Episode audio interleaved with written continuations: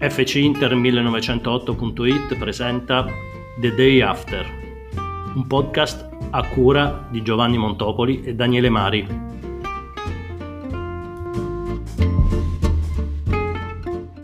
Bentrovati amici di FC Inter 1908 con The Day After, siete in compagnia mia di Giovanni Montopoli, di Daniele Mari. Ciao Daniele. Ciao Giovanni, bentrovati a tutti. Day after, il giorno dopo, Inter Cagliari, l'Inter supera la formazione di Semplici per 1-0, gol di Darmian, eh, vantaggio sul Milan rimasto invariato, più 11, più 12 sulla Juventus che anche ieri ha vinto. Il blocco di testa muove eh, all'unisono tutti quanti eh, a punti, la Juventus, il Milan, la Roma, la Lazio, l'Atalanta e staccate dietro al fondo della classifica Crotone, Parma e Cagliari. Una gara, quella di ieri al Meazza, che non ha, eh, non, ha sto, non ha, evidenziato ancora quel bel gioco che tutti quanti decantano, ma comunque sono arrivati sempre tre punti, tre punti fondamentali, tre punti e una gara in meno, otto partite al termine. Che gara è stata quella di ieri, Daniele? Ma è stata una gara sulla falsa riga delle ultime, nel senso che l'Inter ha avuto il, il, controllo della situazione, che non significa necessariamente avere il controllo del gioco o il pallino del possesso palla, che ormai è diventato, diciamo, l'unico eh, strumento attraverso il quale si prova a criticare una squadra che ha fatto 11 vittorie in 11 partite del girone di ritorno. Ieri l'Inter ha dominato la partita come ovvio che fosse, il Cagliari praticamente ha tentato qualche sortita offensiva solamente dopo il gol di Darmian, quindi solamente negli ultimi dieci minuti e l'Inter ha vinto la partita meritatamente. Poi se vogliamo dire che l'Inter non ha vinto la partita come, come spesso succede al Manchester City in Premier League, vincendo 4, 5, 6 a 1, 7 a 0, eccetera, eccetera, possiamo anche dirlo, ma il, cambiando l'ordine degli addendi il risultato non cambia, l'Inter ha vinto e sono 11 vittorie consecutive. Io credo che francamente abbia ragione Conte quando chiede un po' più di considerazione per il cammino che sta facendo l'Inter in un campionato in cui persino la Juventus stradominante degli ultimi nove anni faceva fatica a fare filotti di questa portata. Quindi, insomma, io credo che l'Inter vada, vada soltanto, vada soltanto enfatizzato quello che l'Inter ha fatto in questo giro di ritorno, almeno fino adesso. Esatto, 11 vittorie consecutive, battuto il record del Milan che era di 10. L'Inter con Antonio Conte che ieri cambia per la prima volta rispetto a quello che è il blocco che oramai abbiamo imparato a conoscere come blocco titolare, cambia quattro elementi, Young, e Darmian eh, in mezzo al campo Sensi e in attacco accanto a Lukaku Sanchez. Sanchez che ha giocato dal primo minuto, Sanchez su cui si è soffermato oggi Andrea Della Sala nel, nell'analisi della, della, gara di ieri su fcinter1908.it evidenziando come Sanchez probabilmente sia meglio alla Muriel, ossia gara in corso che dall'inizio. Eh, effettivamente il, il, cileno ieri ha fatto una buona prova di sostanza, eh, si, è, si è dato parecchio da fare, però un po' fumoso sotto alcuni aspetti. Probabilmente nella ripresa, quando l'abbiamo visto entrare a gara in corso, è stato più incisivo, comunque è riuscito a dare il meglio di sé. Probabilmente è quello il ruolo che si dovrebbe ritagliare, ritagliare il, il, giocatore e si andrà sempre di più verso quella direzione, visto che comunque la coppia principe è e dovrebbe rimanere, salvo stravolgimenti di mercato, quella formata da Lukaku e Lautaro. Sì, io credo che, credo che Sanchez debba, debba capire debba fare i conti anche un po' con l'età, nel senso che lui ha una capacità di, di guizzo e di sprint che negli ultimi 15 minuti di partita è in grado di sparigliare, come ha detto ieri lo stesso Conte. È chiaro che dal primo minuto, ieri è stato un pochino bloccato dalla voglia di strafare. Io ne, nelle pagelle l'ho bocciato forse anche in maniera severa con un 5 in pagella per il semplice fatto che ho detto il caso di Sanchez, eh, chi, nu- chi, troppo vuole nulla stringe, dice il proverbio. E secondo me ieri Sanchez ha tentato di dimostrare nei, nei 60 minuti in cui è stato in campo, ha tentato di dimostrare tutto eh, quello che aveva dentro e tutta la, la, la, sua voglia di giocare da titolare più spesso. Ecco, io credo che Sanchez debba stare tranquillo per il semplice fatto che non gioca titolare perché Lautaro e Lukaku, se togliamo Lewandowski e Müller, eh, rappresentano la miglior coppia offensiva d'Europa. Quindi è chiaro che quando tu hai davanti la miglior coppia offensiva d'Europa, è ovvio che tu possa giocare meno di quanto, di quanto tu ti possa aspettare. Però ciò non toglie che Sanchez in un ruolo alla Muriel possa ancora dire la sua. Secondo me Sanchez non, non può fare il titolare dell'Inter eh, più di quanto non faccia, non faccia attualmente.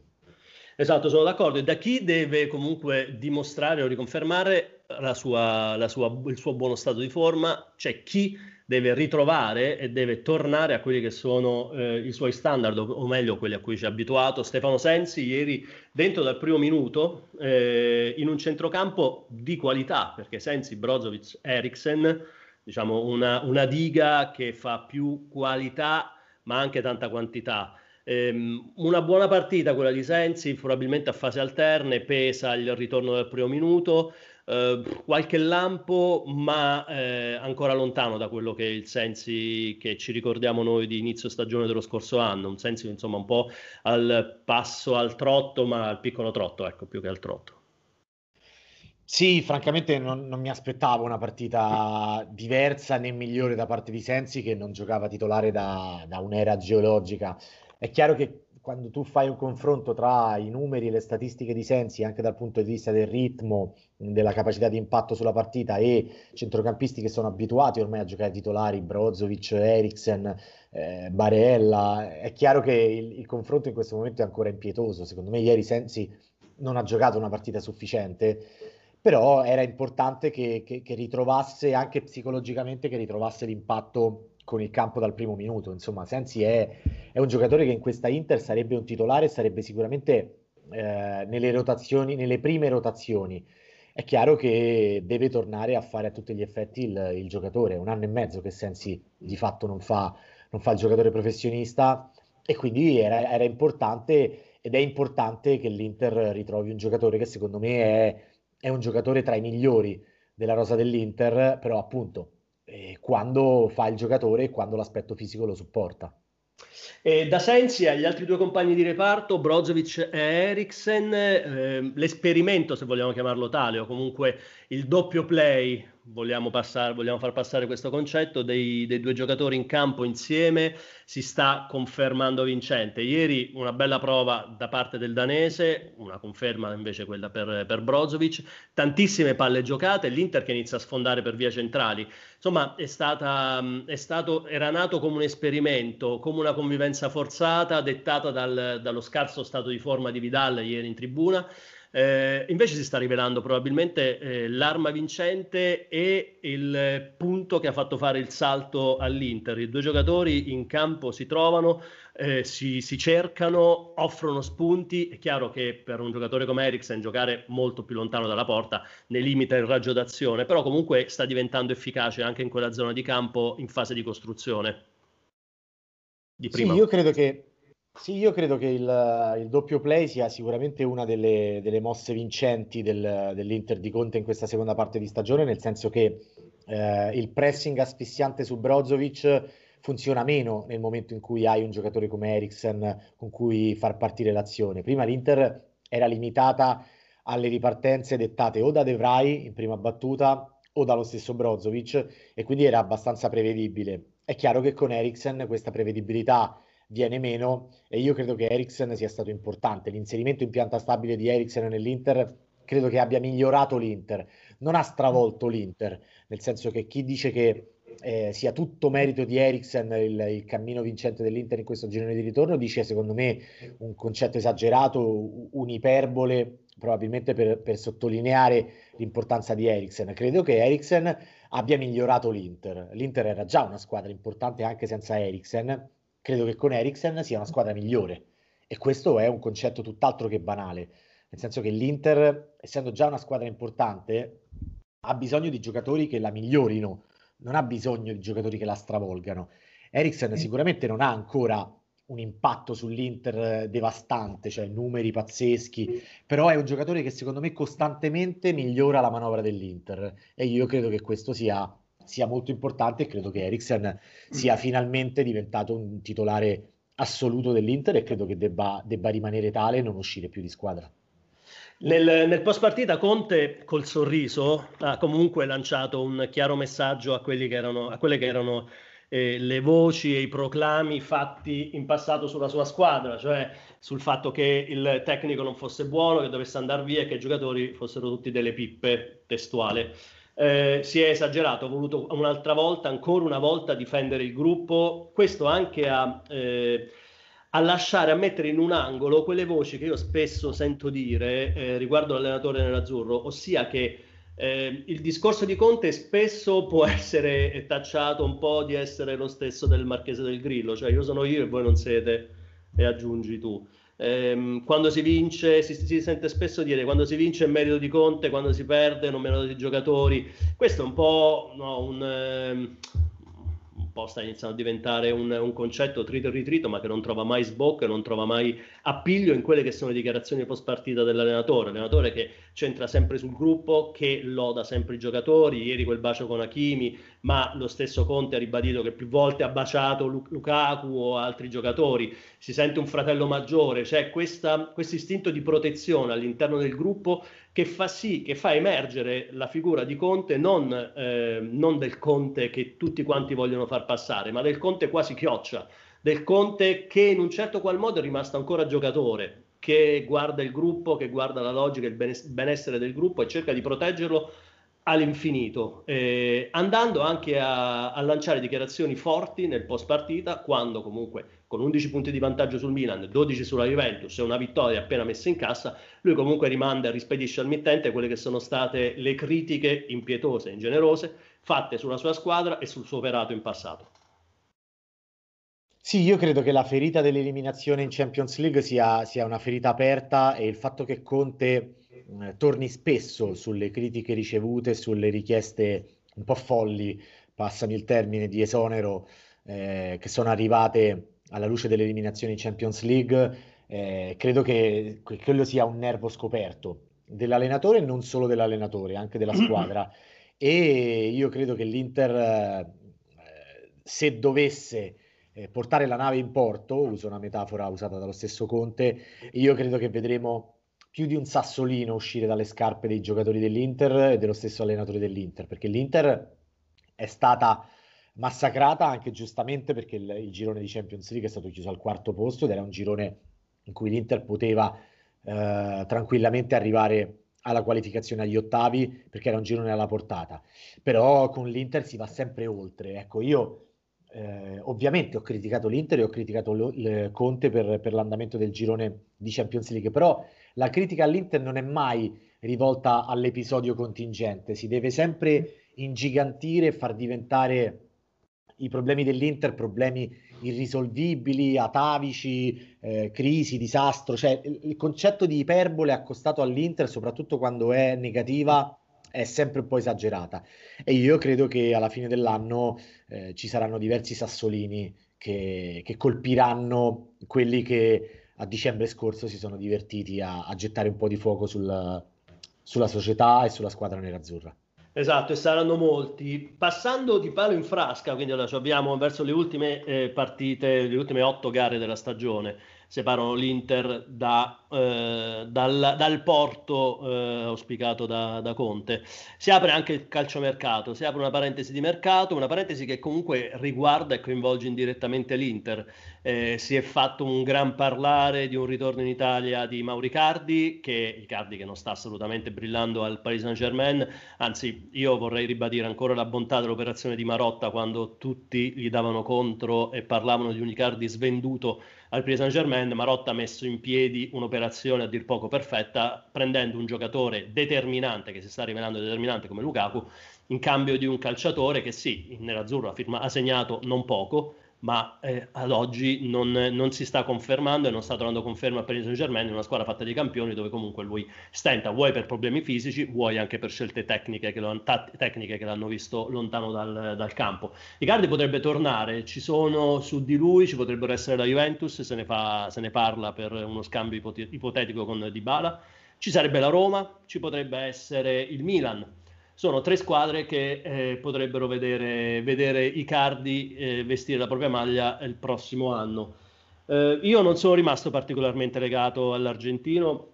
per quanto l'ho apprezzato in campionato, ma eh, il fatto che abbia identificato un po' troppo l'Inter con se stesso e con un proprio bene da gestire eh, non mi, ha, non, mi ha, non mi è mai andata giù questa cosa. Si vede a differenza dell'Inter di Cardi, se vogliamo chiamarla così, l'Inter di Lukaku l'Inter dove il gruppo è alla base, si vede quell'abbraccio ieri di Perisic che non ha giocato ed è stato il primo ad andare a abbracciare Darmian, il suo sostituto in campo che ha segnato. si vede Conte correre verso il gruppo che si abbraccia all'unisono per festeggiare un gol. Insomma, eh, ci sono pochissime, se non nessuna analogia tra quella che era l'Inter, diciamo, che ha iniziato il percorso e l'Inter che attualmente si trova a realizzare, ad un passo dal poter realizzare quello che, che era il percorso iniziato anni fa. Ecco, due, due argomenti eh, che comunque possono avere molto in comune. Volevo sapere il tuo punto di vista sul possibile ritorno di Cardi e appunto su una lettura tra le due Inter, quella del,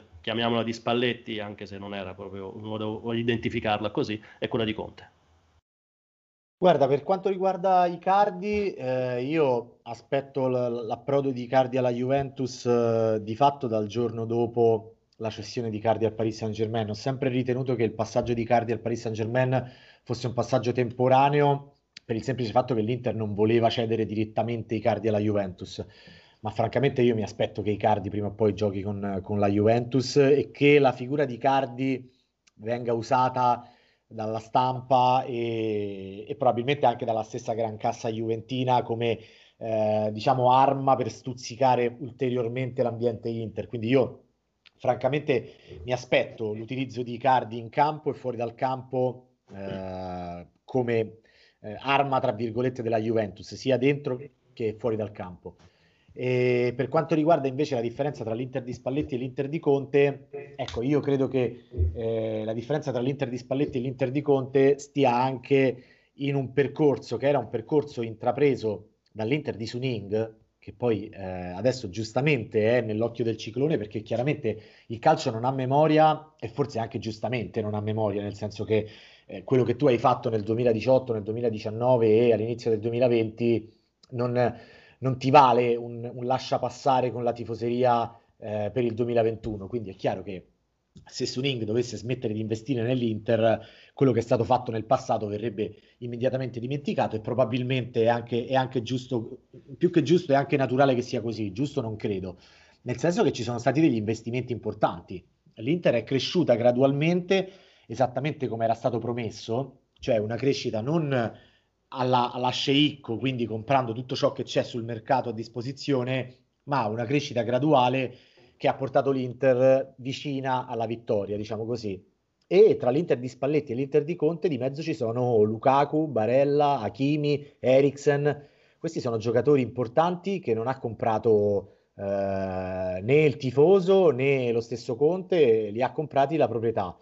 È chiaro che sarebbe un grosso peccato, ecco, se la proprietà eh, per motivi o economici o governativi, poi tutto sommato a noi interessa poco che che il motivo per cui Suning eh, smetta di investire sia legato ad una crisi economica del gruppo o ad una decisione del governo di Pechino. Cioè, eh, io credo che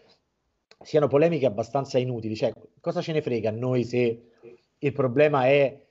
del gruppo Suning o, de- o, una decisione governativa? A noi interessa che Suning prosegua nella uh, politica di crescita dell'Inter. Sarebbe un vero peccato perché l'Inter credo che abbia una squadra già importante negli 11 e che e potrebbe diventare una squadra molto importante. Io lo, lo, l'ho sempre detto senza voler fare voli pindarici. Diciamo una squadra che costantemente possa passare il girone di Champions League, quindi volando relativamente bassi. Io credo che l'Inter, ampliando la, la forza e la qualità anche numerica della rosa a disposizione di Conte, sia una squadra che possa costantemente passare il girone di Champions League. E sarebbe un vero peccato se il percorso di Suning, che è stato un percorso eh, giusto, perché fatto in maniera graduale come era stato promesso, venisse interrotto per eh, appunto motivi economici o politici che siano. Quindi credo che la grossa differenza siano stati gli investimenti fatti su giocatori importanti. L'Inter ha azzeccato alcuni acquisti che non erano stati azzeccati negli anni passati. Lukaku, Barella, Eriksen, Hakimi sono quattro giocatori secondo me eh, che se avesse avuto a disposizione Luciano Spalletti probabilmente avrebbe fatto un percorso migliore anche lui, ma sicuramente e ci metto lo stesso Conte che io reputo un allenatore tra i top in Europa e quindi nel percorso di crescita dell'Inter nel suo complesso eh, Conte, Marotta, Eriksen, Hakimi, Lukaku, Barella sono tutti tasselli di un percorso di crescita che ha portato l'Inter dove è in questo momento. E ripeto, sarebbe un gran peccato che questo percorso venisse interrotto. Poi, se dovesse arrivare lo sceicco di turno, ce ne faremo sicuramente una ragione col cuore più leggero. Certo. Ti faccio l'ultima domanda, pistola alla tempia, se tu dovessi scegliere decidere per forza di eliminare, devi eliminare per forza un giocatore da quella che è l'Inter base, l'11 base di Conte, ne devi cedere uno, devi fare il grande sacrificio, eccezione fatta per Andanovic, chi cedi? Guarda, eh, me l'hanno già fatta questa domanda. Io credo che dipenda, che dipenda molto, al di là del fatto che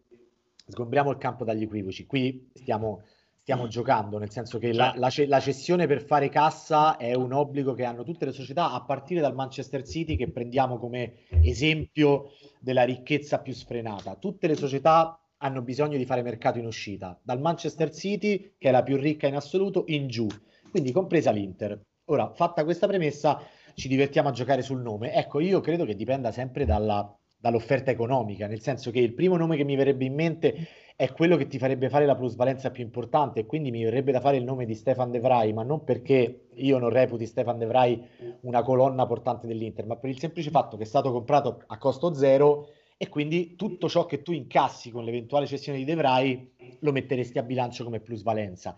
Però dipende dalla cifra offerta, nel senso che è chiaro, è chiaro che io per esempio avrei se il Barcellona avesse offerto i famosi 110 milioni per Lautaro, avrei ceduto anche Lautaro, nel senso che poi dipende sempre da come reinvesti i soldi che tu incassi.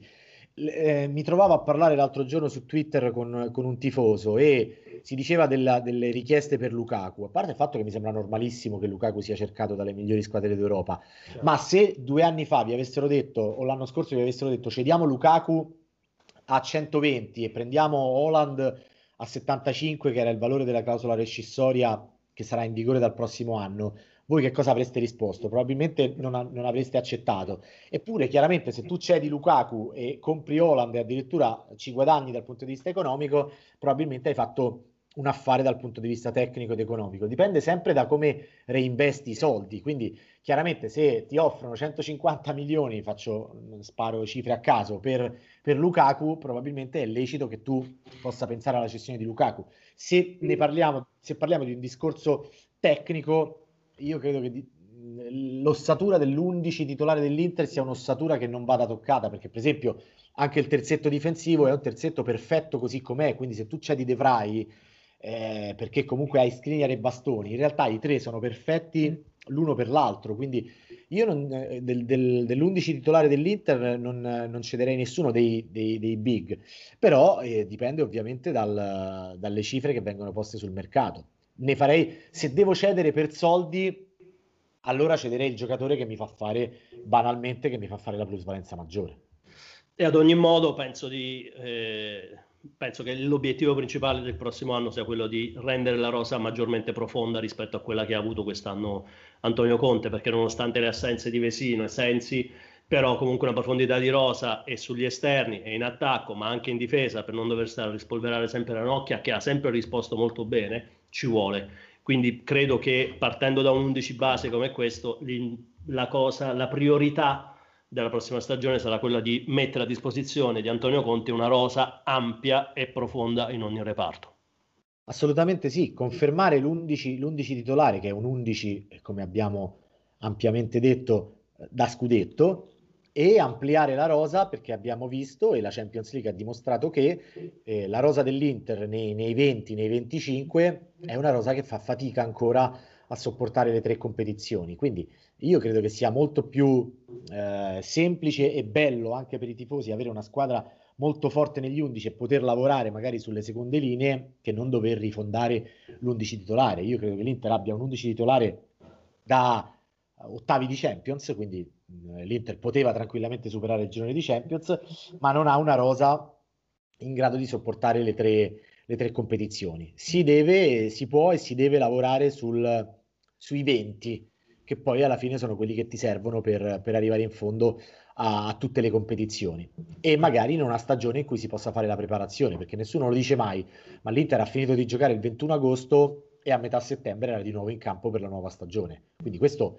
tra i meriti dell'Inter sottolineerei anche questo. Eh. Assolutamente, assolutamente. Bene Daniele, siamo arrivati al termine, ci riaggiorneremo lunedì, il giorno dopo Napoli-Inter. Un saluto a tutti i tifosi nerazzurri, ciao Daniele. Un saluto a tutti e forza Inter a tutti.